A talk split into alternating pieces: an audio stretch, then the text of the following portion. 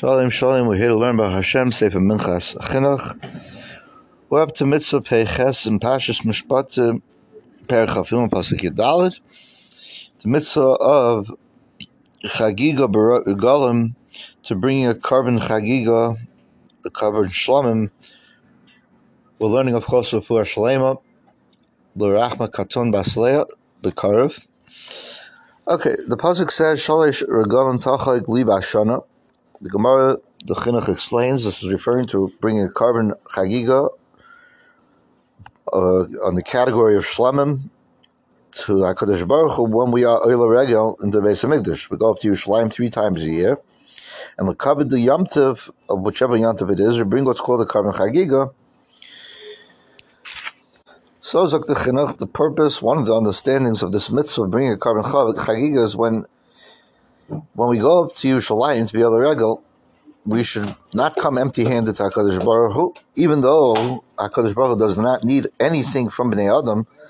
Still, in all, we should bring a cover to Hakadosh Baruch Hu. We should bring something when we come.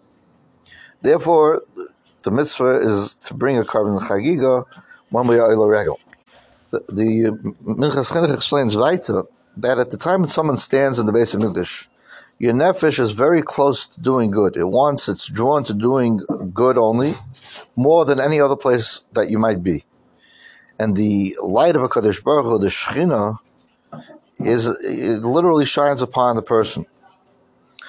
Therefore, at that point in time, when a person's standing and wants to do good, and he's so close to HaKadosh Baruch Hu, and HaKadosh Baruch Hu's Shechina is shining upon him, at that point it's proper to bring a korban why? Through bringing a korban, through the action of doing so, a person becomes further prepared to be makabel good from Hakadosh Baruch Hu, and his uh, uh, and through doing so, his nefesh, his neshama, rises higher and higher. The Chinuch concludes by saying, even somebody who has a very uh, basic job, a very lowly job. Uh, for example, I'm just picking an example.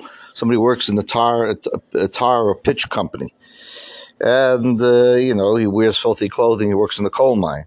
Still in all, when it comes to being oil regel, he should be matar himself. He should clean himself up. He should wear nice clothing, and he will be makabel flein Hakadosh Baruch Hu is seen in the field like like anybody else, of course, because because it is not the job that a person does, or rather his actions that might distance and cause Hakadosh Baruch Hu to be disgusted with him, but not his job and Kolzman, a person does his job be'amuna and faithfully, according to the Torah, and like a Ben Torah, then HaKadosh Baruch Hu treats him and looks at him as any other, like anybody else, who does even the nicest jobs.